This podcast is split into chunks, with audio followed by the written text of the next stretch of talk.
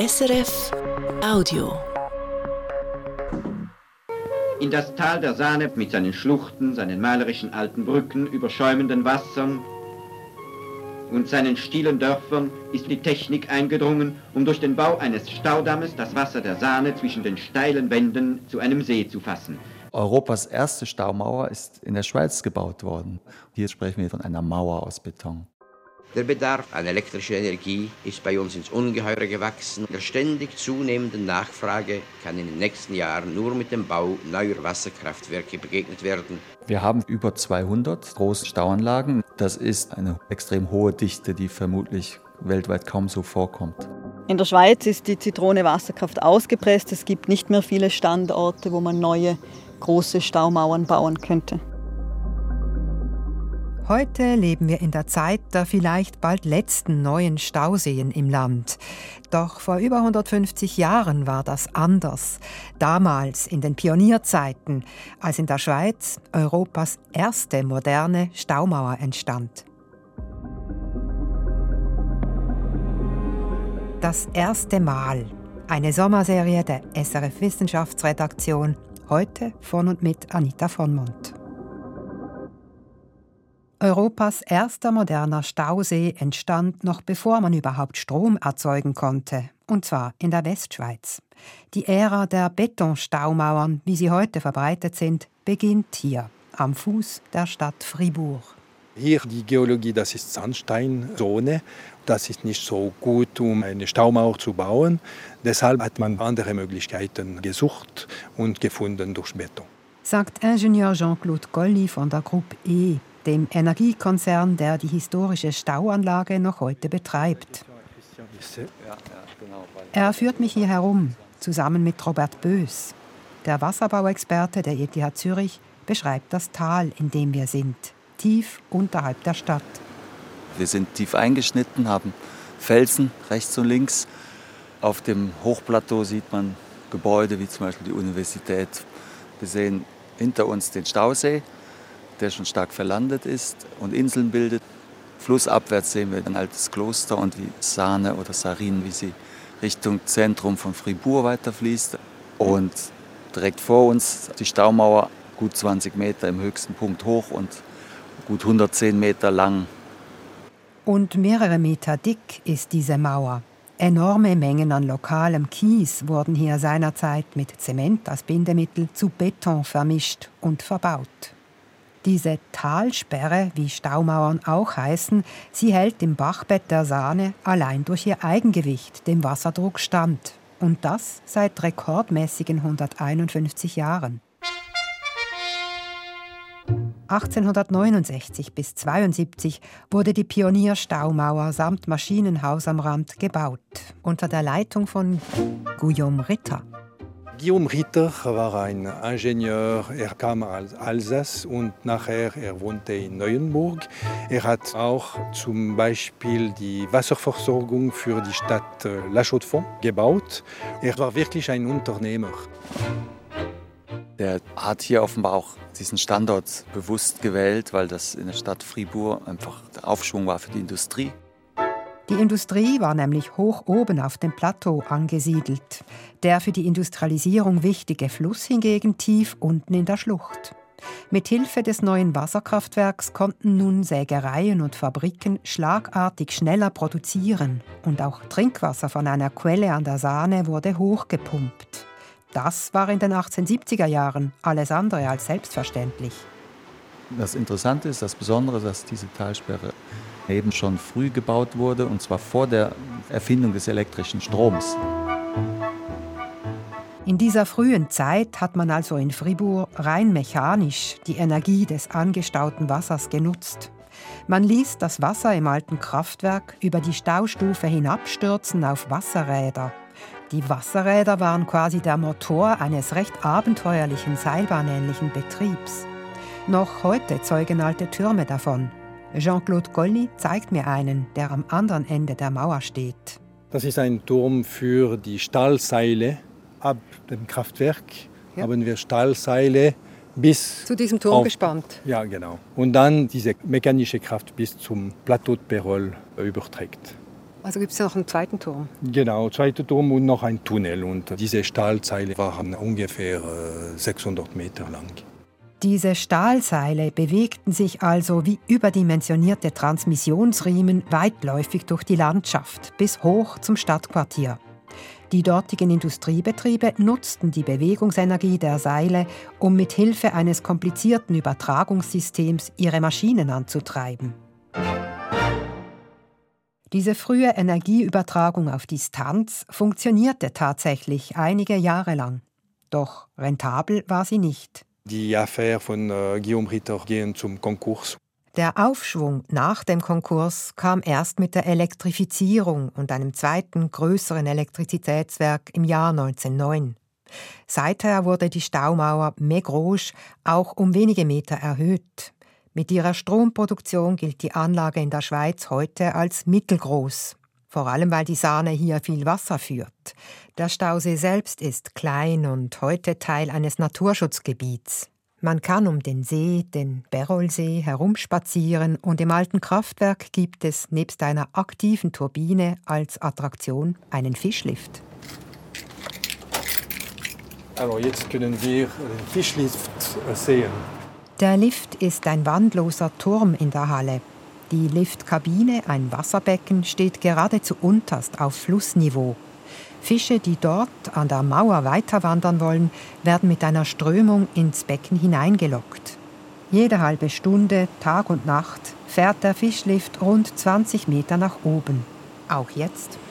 Man sieht wieder Fische drin, ja. Ah, sind Fische drin? Ja, den Eindruck, dass da einiges zappelt. Wissen Sie, was das für welche sind? Das sind Forellen, oder? Ja, schöne Forellen, drei Forellen. Oh. Die drei großen, glitzernden Tiere werden zu oberst durch ein Rohr in den See gespült und können weiter schwimmen. Diese Fischaufstiegshilfe ist im Schweizer Durchschnitt aufwendig, doch offenbar gut besucht. Es sind ungefähr 9000 Fische jedes Jahr, die diesen Lift nehmen. Und verschiedene Sorten. Man sieht äh, da die verschiedenen Sorten. Ja, äh, Informationstafel. Und besonders, das sind Forellen, aber auch Esche, Asel, Egli, Zander und verschiedene auch äh, kleine. Doch das ist nicht immer so. In vielen Fällen ist für Fische und andere Wasserlebewesen kein Durchkommen mehr. Oder ganze Flussabschnitte liegen sogar auf dem Trockenen. Stauseewechsel. Der zweistufige Vegetaler- und Rempenstausee im Kanton Schwyz ist ein weiterer Methusalem im Schweizer Stauseepark. Seit den 1920er Jahren produzieren die Vegetaler Kraftwerke mit diesem Pumpspeicherkraftwerk Strom. Jahr für Jahr, Sommer wie Winter, fließt hier CO2-freier erneuerbarer Strom aus Wasserkraft. Am Fuß der unteren Staumauer bei Rempen zeigen sich aber auch einige der problematischen Auswirkungen, die Stauanlagen heute haben können. Schon sehr, sehr trocken. Man sieht praktisch keinen Tropfen Wasser da. Das ist nur Steine im Flussbett. Im Flussbett der Vegetaler A im Kanton Schwyz steht Julia Brandle. Die Gewässerschutzexpertin beim WWF Schweiz hat schon über 50 Stauanlagen bei ökologischen Sanierungen begleitet und kennt sich gut aus. Wir sehen hier die Staumauer. Ein kleines Rinsalt tropft die Staumauer herunter. Da gibt es ein paar Pfützen, aber sonst ein trockenes Bachbett. Kein Wasser und kein Leben, wie wir es in einem normalen Bach finden würden. Statt an rauschendem Wasser stehen wir hier unterhalb des vollen Stausees in einer Wüste aus Kies und Geröll. Völlig trockengelegt zieht sich die Vegetaler A von der Rempenstaumauer flussabwärts durch die Landschaft. Und nicht nur hier sei das so, betont Julia Brandle. Das ist in vielen Gebieten in der Schweiz so. Wir haben über 3000 Kilometer Fließgewässer, solche Strecken, die komplett trocken liegen oder viel zu wenig Wasser haben. Der Grund, die Betreiber der Stauanlagen in den jeweiligen Gebieten wollen möglichst viel Strom erzeugen und leiten daher auch möglichst viel vom gestauten Wasser in künstliche Druckstollen, die zu einem tiefer gelegenen Kraftwerk führen. Dies geht dann auf Kosten des Restwassers, also der Wassermengen, die es unterhalb von Staumauern im Bachbett braucht, um dort Leben zu erhalten. Künftig werde diese Problematik noch zunehmen, ist Julia Brandle überzeugt. Mit der Klimaerhitzung wird sich das noch weiter verschärfen. Es wird weniger Wasser geben, vor allem in den Sommermonaten. Da ist diese Restwasserproblematik noch ausgeprägter. Die Gewässer werden wärmer. Doch ist es überhaupt erlaubt, einen Bach so radikal trocken zu legen wie hier? Häufig schon, sagt die WWF-Fachfrau. Anlagen wie diese, da wird erst über Restwassermengen verhandelt, wenn die Bewilligungen neu erteilt werden, die Konzessionen erneuert werden. Für diese Anlage wird das 2040 der Fall sein. Das Wasser aus dem Stausee wird hier also wohl noch lange fehlen. Beziehungsweise es wird erst einige Kilometer weiter unten beim Kraftwerk in Siebnen wieder den Bach zurückgegeben. Und zwar unregelmäßig, je nach Stromproduktion, schießt das Wasser schwallartig ins Bachbett und fließt dann wieder gar nicht oder kaum. Auch dies sei belastend fürs Ökosystem im und am Wasser, bis ins Mündungsgebiet der Vegetaler A am Zürichsee. Dort hat es ein sehr wertvolles Auengebiet, ein Auengebiet sogar von nationaler Bedeutung. Das sind die letzten Biodiversitäts-Hotspots der Schweiz, die wir noch haben. Da kommen über 80 Prozent der Tier- und Pflanzenarten, die wir in der Schweiz haben, kommen in solchen Gebieten vor.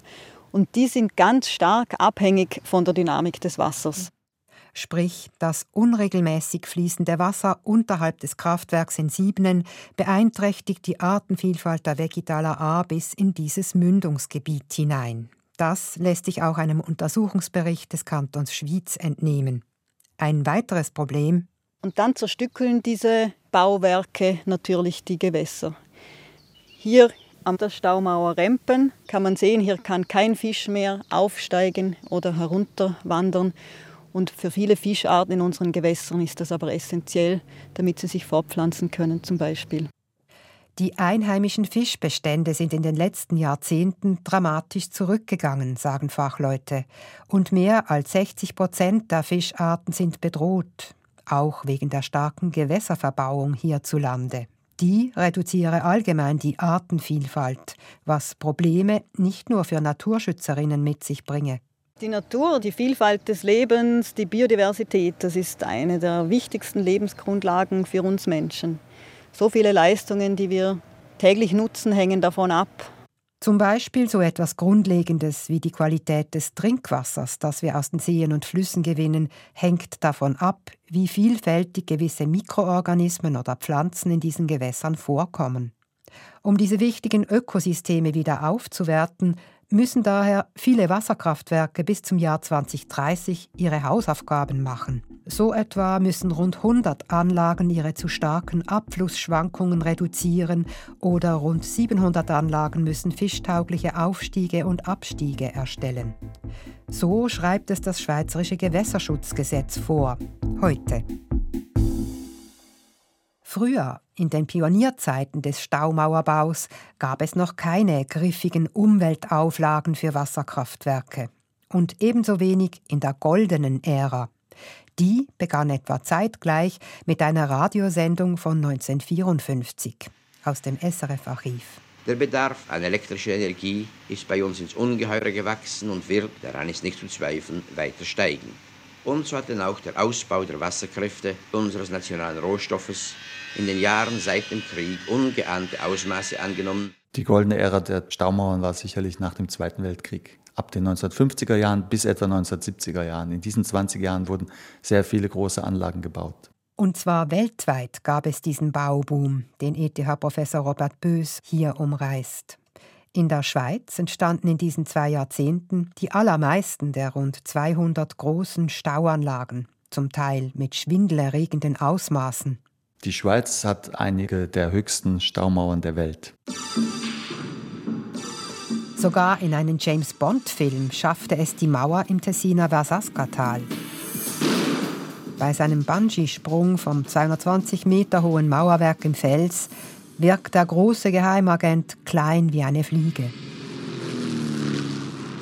Doch noch höher als diese berühmte Staumauer sind in den Walliser Alpen jene von Mauvoisin und vor allem die Grand Dixence.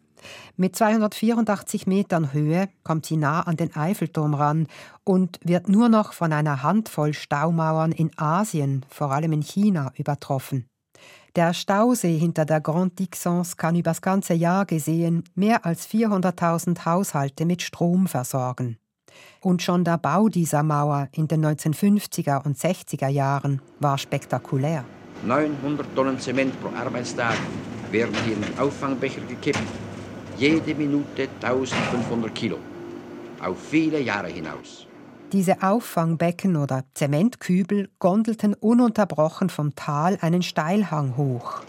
Denken Sie an eine Sesselbahn und Sie können sich das Bild genau vorstellen.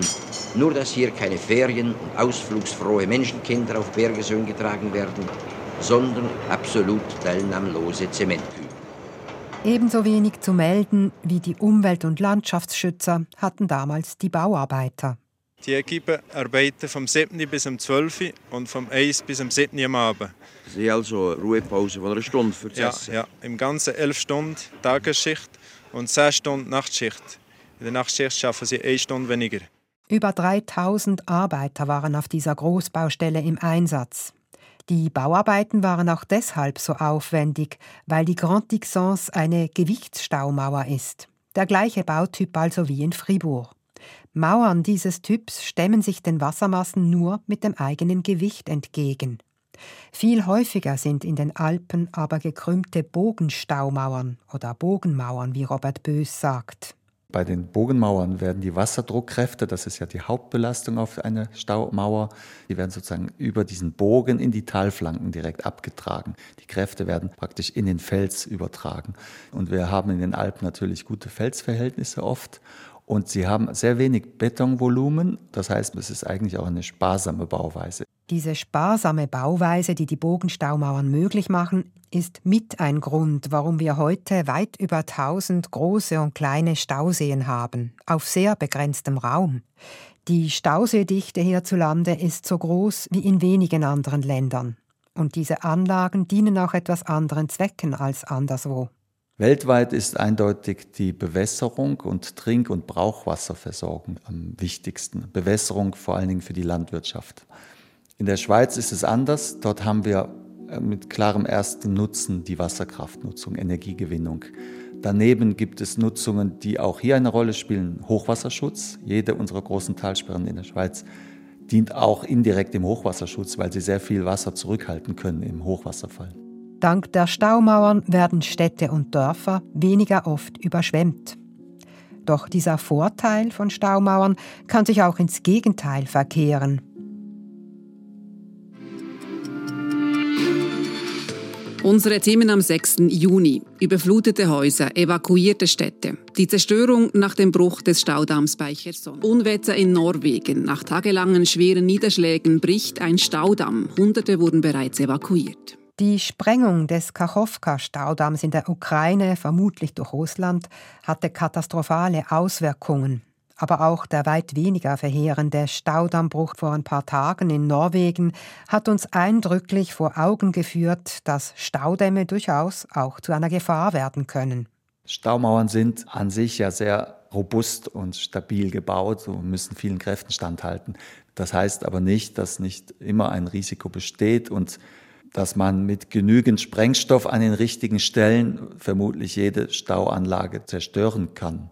Aber realistisch scheint so ein Anschlag zurzeit jedenfalls kaum. Und auch einen Bruch wegen Extremregenfällen erwartet der Wasserbauforscher hierzulande eher nicht, obwohl die Schweizer Stauwerke im Schnitt schon 70 Jahre alt sind. Das sei nicht per se ein Risiko, sagt Bös, der zugleich das Fachgremium des Schweizer Talsperrenkomitees präsidiert. Solange sie tragfähig sind, kann man auch nach Jahrhunderten Stauanlagen betreiben. Man muss sie natürlich regelmäßig warten, sanieren, unterhalten. Und genau das sei in der Schweiz der Fall. Auch bei der 150-jährigen Anlage in Fribourg. Bonjour. Bonjour. Qu'est-ce que vous mesurez ici Alors, je mesure euh, le pendule, le fil de pendule. Bei unserem Besuch führt ein Kontrolleur in einer Kammer in der Staumauer gerade eine Trimesterkontrolle durch. Mit einem Spezialpendel in einem Rohr überprüft er auf unterschiedlichen Höhen, ob die Mauer sich irgendwo minim verschoben hat. Auch mit anderen automatischen Messungen wird die Stabilität der Mauer regelmäßig überprüft. Zudem wurde die Anlage vor einigen Jahren für den Hochwasser- und Erdbebenfall aufgerüstet und mit Mauerankern verstärkt, sodass Experten sie heute als sicher einstufen. Auch die Gewässerschutzexpertin des WWF, Julia Brandle, sagt, dass diese Anlagen und Projekte sicher sind, das muss klarerweise überprüft werden. Und das macht man in den Bewilligungsverfahren in der Schweiz. Gemäß Fachleuten ist eine andere Herausforderung für den angejahrten Schweizer Stauseepark viel größer. Das Geschiebe. Stauseen halten nebst Wasser auch Sand und Kies zurück. Dieses Geschiebe fehlt dann nicht nur in den Bächen unterhalb, sondern es wird auch in den Stauanlagen selbst zum Problem. Deren Stromproduktion sinkt nämlich von Jahr zu Jahr, weil das Geschiebe im See dem Wasser den Platz wegfrisst. Und dies, laut Robert Bös, nicht zu knapp.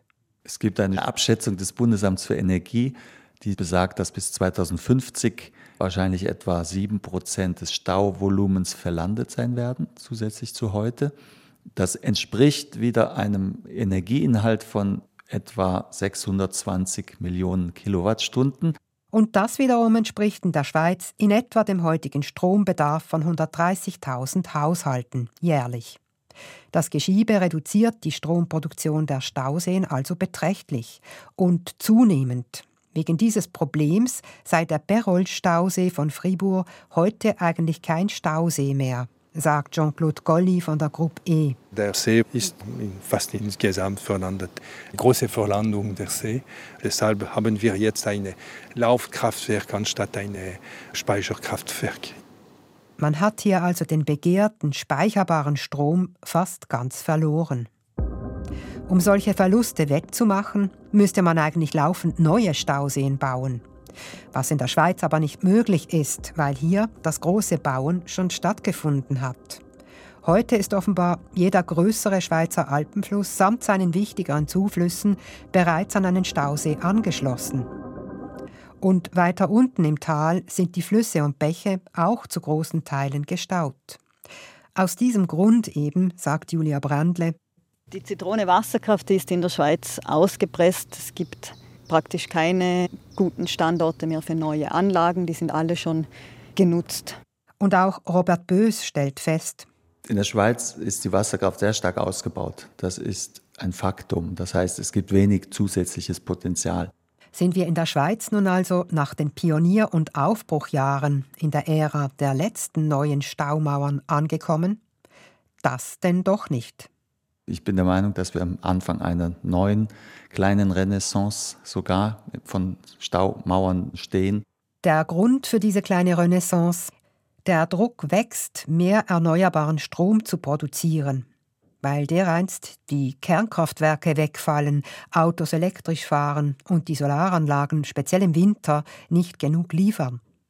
An einem runden Tisch Wasserkraft, moderiert von Robert Bös, überlegten daher Bund und Kantone, Stromkonzerne und Umweltverbände, wie man schonend mehr speicherbaren Winterstrom produzieren könnte. Konkret sollen es ab 2040 rund zwei Terawattstunden mehr sein also ähnlich viel wie heute der Stausee der Grand Dixence jährlich produzieren kann. Wie das gehen soll, hat die Runde in einer gemeinsamen Absichtserklärung vor eineinhalb Jahren veröffentlicht. Der runde Tisch hat 15 Projekte der Speicherwasserkraft identifiziert, welche energetisch am meistversprechenden sind und gleichzeitig mit möglichst geringen Auswirkungen auf Biodiversität und Landschaft umgesetzt werden können. Die meisten dieser 15 Projekte sind Aufstockungen von bestehenden Staumauern. Vier Stauseen sollen neu dazukommen, wobei zwei davon schon im Planungs- und im Genehmigungsverfahren sind. Einer beim Triftsee im Berner Oberland und einer beim Gorner Gletscher im Kanton Wallis.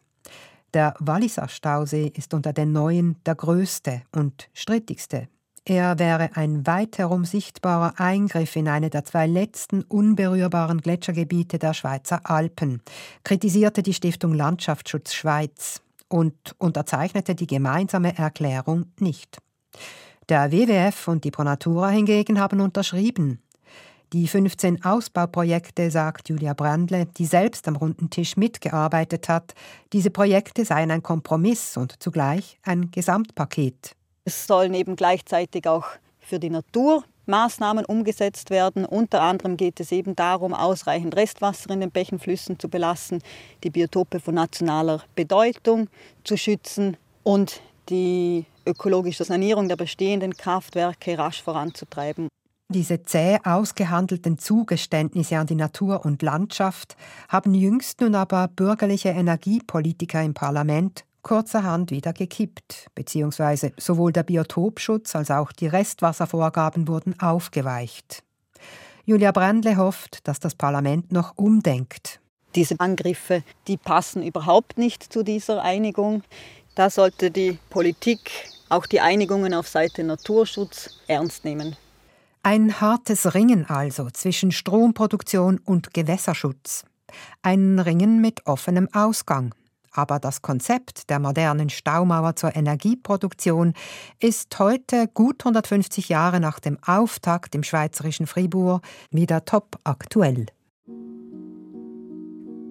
Europas erste moderne Staumauer. Das war eine Sendung von Anita von Redaktion Christian von Burg, Technik Serge Krebs. Und in der nächsten und letzten Folge unserer Sommerserie geht es dann wirklich ums erste Mal. Wer tut's mit wem, wann, wo, wie und was heißt denn das eigentlich, das erste Mal?